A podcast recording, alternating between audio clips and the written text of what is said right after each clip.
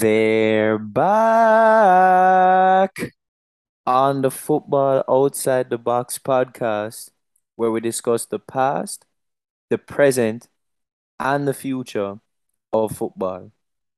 Late drama here at the Etihad to save City two more points in what is slowly becoming a very tight title race between them and Arsenal.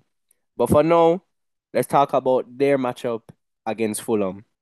City took a good early lead and then conceded not only a penalty but an early red card for Joe Cancelo, a player who has been so good, so reliable, and added a lot on both ends for City on the attacking front and the defensive. But they were able to scrape it out today, thanks to none other than the inevitable himself, Erling Haaland. Yeah, there you said it.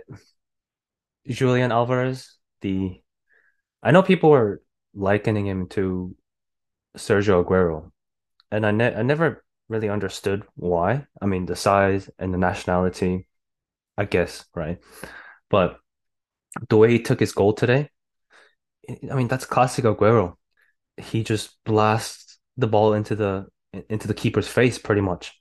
So he's basically telling the keeper, either you save this and get fucked, or you concede. And yeah, I mean, like we said, he he's a real talent. But Haaland, I mean, he is he, he's him, you know? he's him.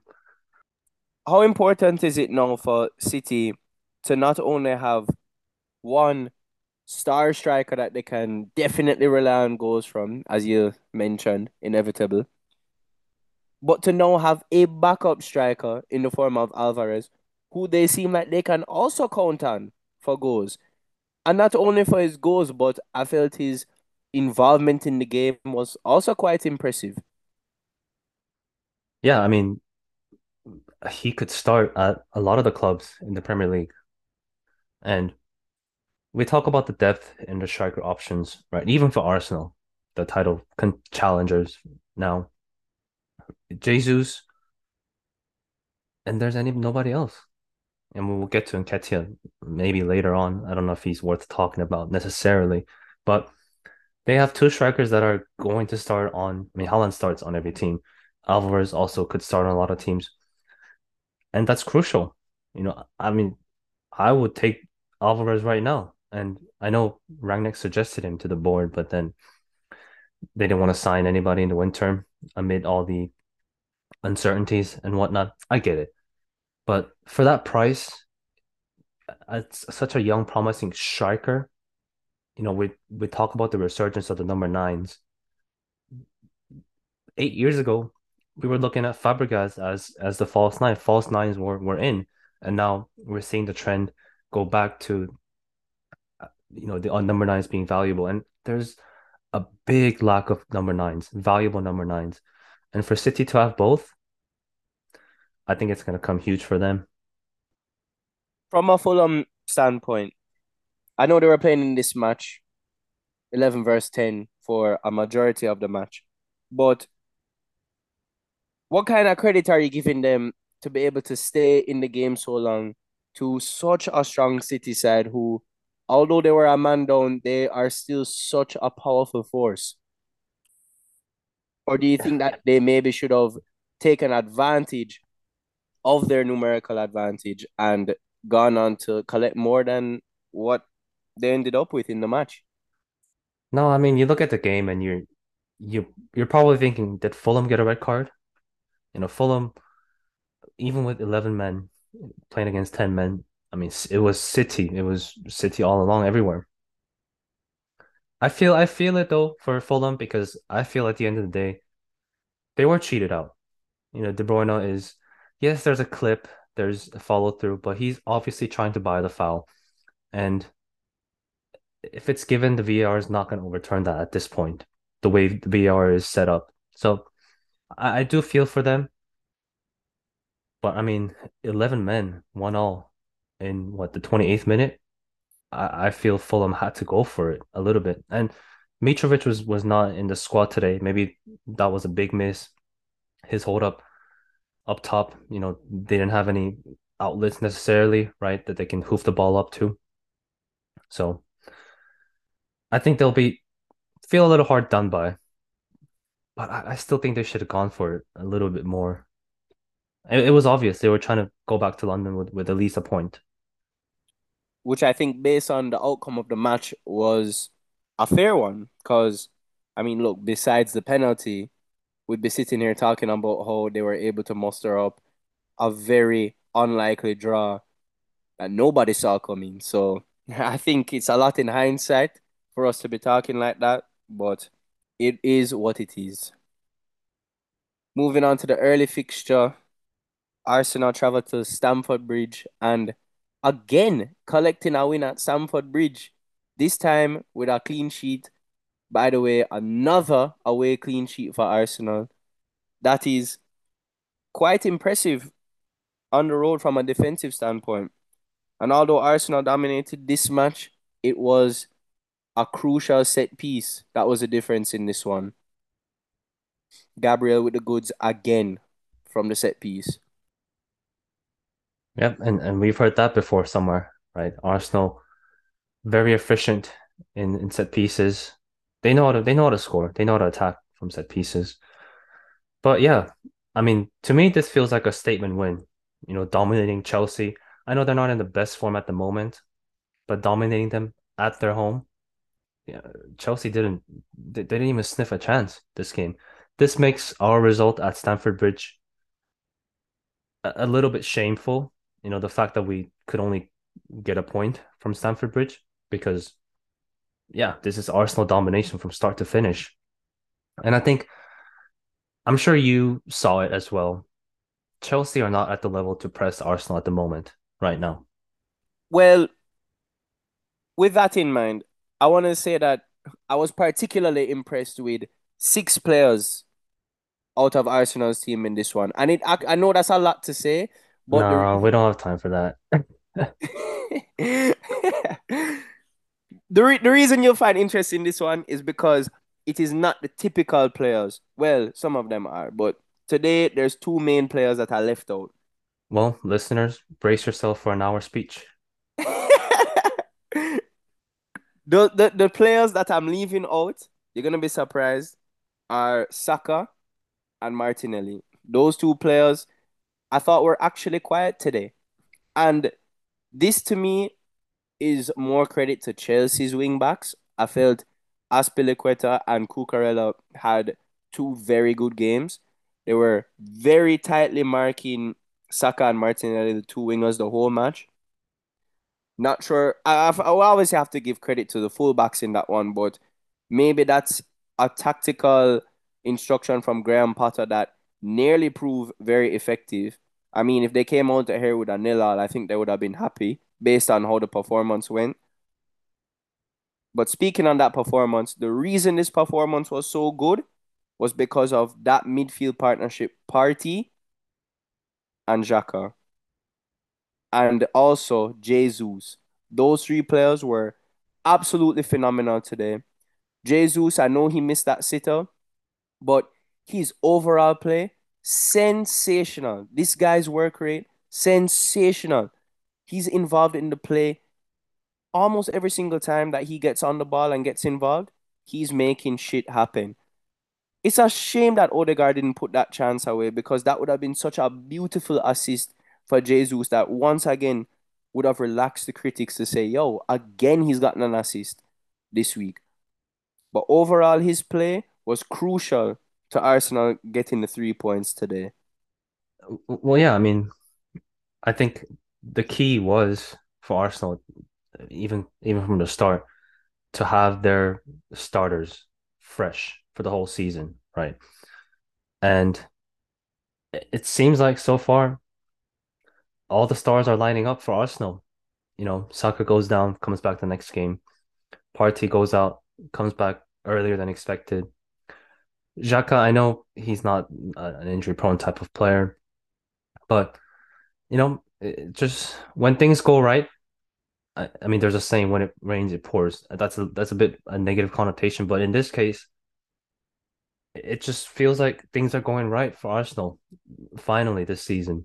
And I think, I mean, of course, Arteta gets some credit as well, but what other club are you? Let, let me put it this way: What other club would have survived with with what Arteta showed and produced for the you know for his first two years? I think it was two and a half years. That's, I mean, that's unprecedented, and that's why I I don't see Arteta leaving Arsenal anytime soon. That kind of faith shown in a manager is just unheard of. And he's repaid the faith so far. We'll see if it continues. We'll see if he can finish it off. But so far, yeah. Well, hey, I think at the start of the season, any Arsenal fan, this is significantly beyond any expectations. I think top four, everybody would have been happy about. And if it does even come down to that, I think it will be disappointing because of the fact that we started so well. But this is just ridiculously beyond expectations. We're approaching Christmas time, the World Cup, and we're literally sitting on top of the table. That's absolutely phenomenal. Keep this up, Arsenal. Saliba, you're friggin' brilliant. And before I leave this match, I need to make a big call for Gabriel. The guy has come up again with such an important goal. Important goal against Fulham, important goal here again today. It's just brilliant. And a clean sheet for the team. Not to say that Chelsea offered much on the attacking front, but I think that's down to us keeping them quiet. So again, hats off to my side. I'm going to keep bigging it up because we deserve it. For once, we friggin' deserve it. We've been getting shit on by the media for so damn long. It's time for us to enjoy. So Arsenal fans out there, friggin' enjoy. Enjoy. Celebrate. Celebrate and celebrate.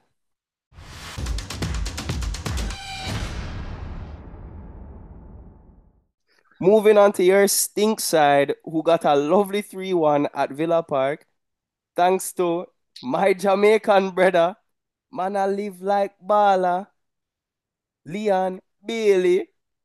What a electrifying start by Unai Emery's men. Yeah, I mean, finally one game he decides to turn up. It had to be today.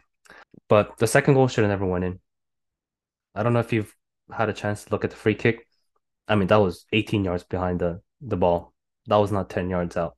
So, but either way, I mean, such a, a poor start. You know, I, I mean, all goals were pretty much mis- again mistakes. Right, Lindelof. He, it's not the first time he's done this. He gets dragged out, so passive. I mean, it's night and day when you put him next to Martinez. Martinez is prototype aggressive, win the ball at any cost. Lindelof, not so much. Standoffish, you know, try not to get beat, try to cover the space. And Lisandro at partially at fault for wrong body shape for Bailey to give him that space to run into. But I mean, this only emphasizes the lack of depth. I think the worst criticism you can give to a player. I mean, we sit here every day and say, "Oh, this guy's bad. This guy's not good enough. Whatnot." Fine, maybe he can improve. Maybe, maybe he won't, and yeah, he has moved to a lower side or whatever, whatnot. But I think worse than that, when you're not even visible on the pitch, when when nobody knows what you're contributing to the team, like to the point where you're not even being considered good or bad, I, I think that's bad because I mean, how do you where do you come back from? Where do you go from there? And that's what that's what Van de Beek is right now. We've had a lot of talk about oh this guy why is it why is this guy not starting? And maybe there's a reason why he, this guy's not starting. He seems like he's the odd one out. He doesn't get involved. And not just that, but the midfield it, it was overrun. You know, Eriksen, great on the ball, whatnot, but the guy just doesn't have the physical abilities or defensive awareness, whatever it is, just doesn't have it. And against these teams, one pass through and they were facing the, the center half. That's why I don't want to fault the center half too much because there was just no protection at this in this game, the whole game pretty much. I did want to get your opinion on this. at the start of the match, how did you feel about Ronaldo getting a start and the captain in the side? Did you feel that that was kind of weak on Ten Hag's side, or you didn't really look too much into it? I I don't see who would have started anyway. There's no options, right? We can put Rashford as striker, but then who's going to play on the right? It's just, and maybe he was wrong to put. Uh, I think he admitted himself too. Maybe he was wrong to put Rashford out of position just to accommodate a Ronaldo. But I mean, I, I just think that's hindsight. And now, if you ask me, should Ronaldo be starting every game? Probably not. He just doesn't have it anymore. You know, you see his touches. Yeah, he's good for a goal here and there, right? He he can always win a header. But I feel like when he's in the team, the attacking options, the attacking patterns become predictable and repetitive. You know, we saw a lot of crosses today. I don't know if that's the best way to attack Villa when you have Mings and Konsa in the middle, right? And they were all sat back deep. So, and then in the first half, I guess the, the last 20 minutes the first half, when we were creating some decent movements, that's when the fullbacks were running making making runs in behind. So there's just no fluidity when Ronaldo starts, but I, I don't want to blame Ronaldo or the manager. I mean, maybe I guess partially he got it wrong. He got it wrong today, you know, but it's not just down to him or Ronaldo. Just doesn't have options at this point. Here's a question now for the Villa side. After the first match with Unai Emery, with such a positive result, can they keep this up? Well, I hope not, because I, I really don't want another competitor in the in the in the league. I mean, Newcastle's already enough. And how many more top four sides are you gonna? We're gonna have soon enough. We're gonna have ten teams fighting for top four. Like that's just just too much. You know, even even if you have the best team in the world, I, just. But yeah, Unai Emery, he's known for what defensive solidity. That's what took Villarreal to the semifinals of last year. I mean, I don't I don't think Villa were that impressive.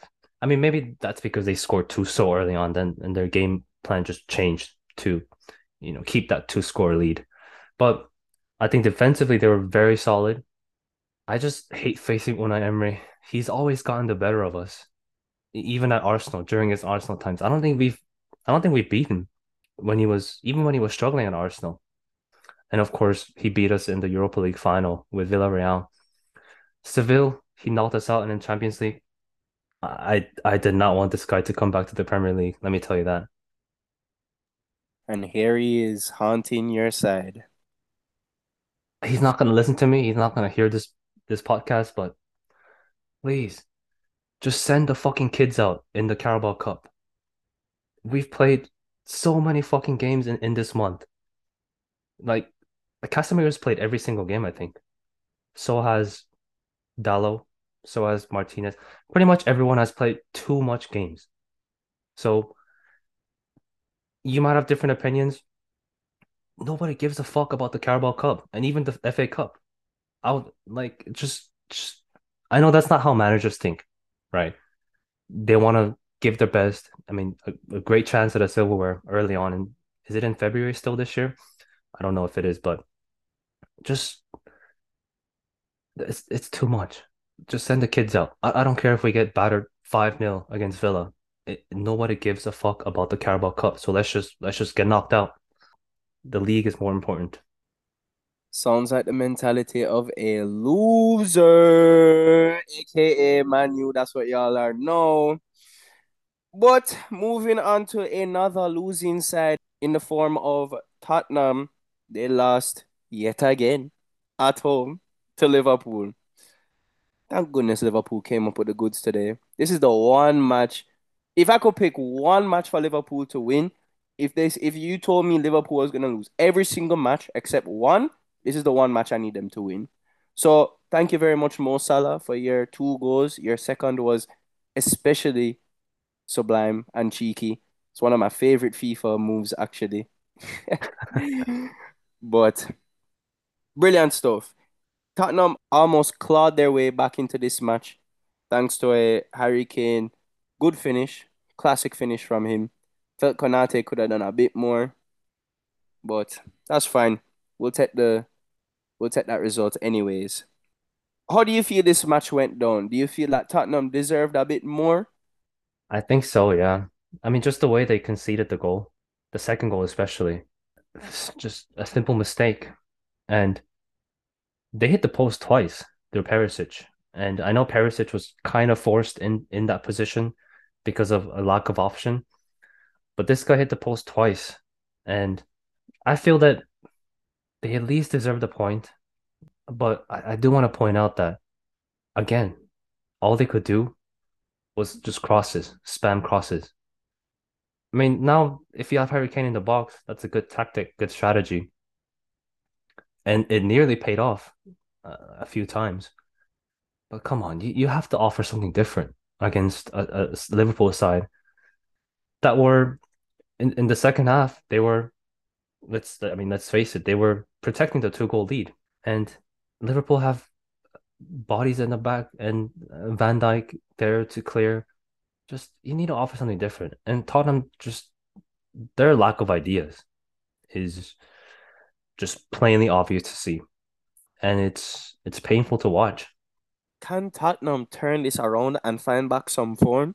Because it's looking really ugly right now. At this point, can we start to ask the question how long are they going to put up with Conte for? I mean, it's it's been ugly since the start, right? There's no denying that they should probably not even be in fourth position. And how long does this last? I don't know. I mean, with Conte though, he has shown the ability to turn things around. He did it at Chelsea, he did it at Inter. So, I mean, he's not gonna get sacked anytime soon. But I, I mean, I don't want to. I, I don't. I'm not saying this guy had the worst performance of the game, but I, I mean, I just had to bring this up because just speaking of crosses, this guy's crosses just went wayward, just over everybody's head so many times. Emerson, and I saw this on Twitter the other day. Some some chant going around within the Tottenham fans. And I'm not gonna sing it word for word because he's not my player, but he can't defend, he can't attack. Emerson Royal is their fullback. Nah, he's trash for real. He's honestly one of the players I look at and I'm just like, all right, thank goodness we don't have him. I mean, he's just I mean, what is he good at?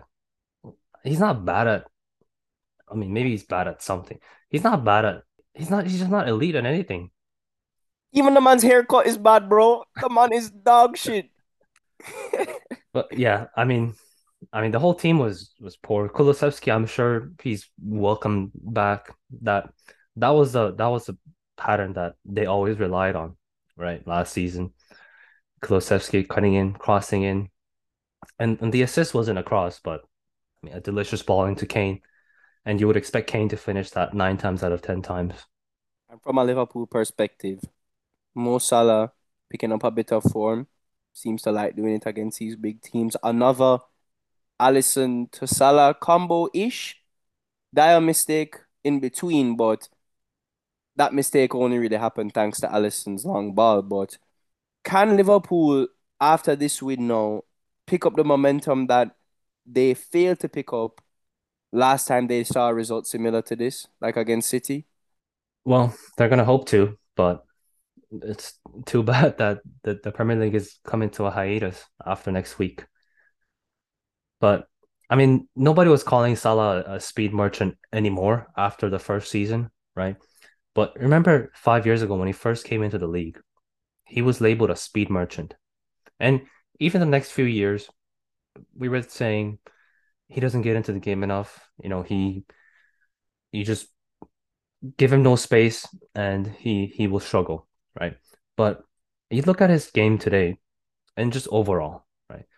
The way he's able to get the, the shot out of his feet so quickly, the, the way he's able to get into the right spots, almost like a seasoned poacher.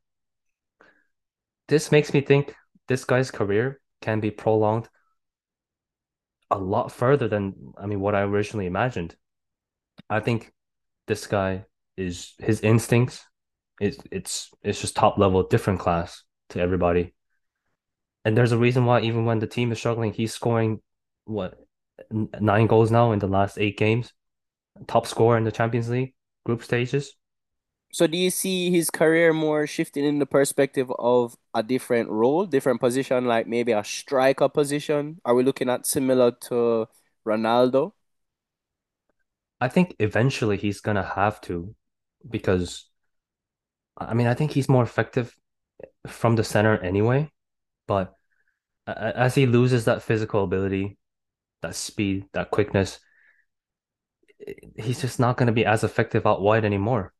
You know, and we're, I mean, Ronaldo's a different kind of player, but the way he successfully, until last year, uh, transformed his position to a center forward striker. And I, I really do see that for Salah as well. And I, that's the way I think his career can be prolonged. So what does that mean for Darwin Núñez coming in now? We saw him today kind of drifted out to the left wing a bit. I wonder, does Klopp see him as a left winger more? I felt like although he was involved in the first goal, he was able to get the assist. I just feel like his overall play, like his touches, still seems sloppy to me. Well, yeah, I mean, you see a lot of young strikers who come up through the ranks when they struggle up top, and it's only natural. You know, it's it's very hard to play up top, usually alone nowadays uh, in the Premier League. They move out wide or they get moved out wide, and it gives them a lot more freedom, a lot more space. It's just only natural, right? There's just not going to be as much attention or restrictions when you're playing out wide compared to right through the middle. And I think it's just I, I don't know if he's I mean they spent what 80 million pounds on this guy. I don't know if it's a permanent switch to the wing, but I, I think this is just a way for Klopp to get more out of him, to get him in in his groove, you know, get used to the league. And then we'll see eventually if he's up to it. He's I think he's gonna slot back to the striker role right away. I think he'll move back to striker role, but I don't think he's got it. I don't think he's gonna live up to his potential. To be honest, that's just my take. Well, I mean, I, I hope so either, but we'll see. I I think it's a little too early to say, but yeah, I mean, so far. I mean, people try and look on his goals record, goals per minute record, and compare him to Jesus, which sure numerically looks more appealing, but if they really watch the two strikers, are they really comparing them in terms of their involvement in the game, their impact on the match, what they do for their teams? So no comparison. Well, yeah, that's why I don't understand. I mean, it's just all for the clicks and likes, whatever. Oh, Núñez has scored more goals than Jesus. That's like saying Gabriel has more clearances than Ronaldo. Like it's just I mean, that's a little extreme, I guess, but they're just fundamentally two different types of players, two different roles being asked by each teams. So I know it's fun. I know it's cool to poke fun at Jesus or Núñez, whatnot. That's why I try not to pay attention to those kind of stuff too much. But yeah, I mean, fundamentally, they're being asked to do different things. Right, which is why you have to actually watch the game to understand who actually is more impactful. Yeah, I mean, you, you can say goals triumph over everything, but there's more to it than goals. I I think. I mean, yes, strikers' first instinct or first role should be to score, but there are other ways that they can contribute. And when when push comes to shove, and we're asking and we're looking for Jesus to actually provide what 20 goals from Arsenal, maybe we might come to the fair criticism of Jesus. But right now, there are other players that are filling in for him, and there are other players that are flourishing because of Jesus. So, yeah, I mean, I wouldn't pay too much attention to what people are saying. But that will be it for today's episode. Thank you very much, guys, for tuning in. Really appreciate your support. Make sure to subscribe on whatever platform you're listening on.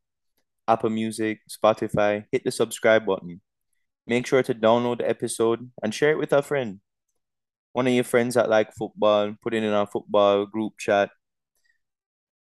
And don't forget to turn on those notifications so you guys don't miss any episodes and you stay up to date. And as well, the link to our Facebook page is in the description and the bio. So go get clicking, join our discussion, like our page, and share our page. Let's get some good football discussion going and let's get the chat on. Thank you very much. Thank you for tuning in as always, and peace out.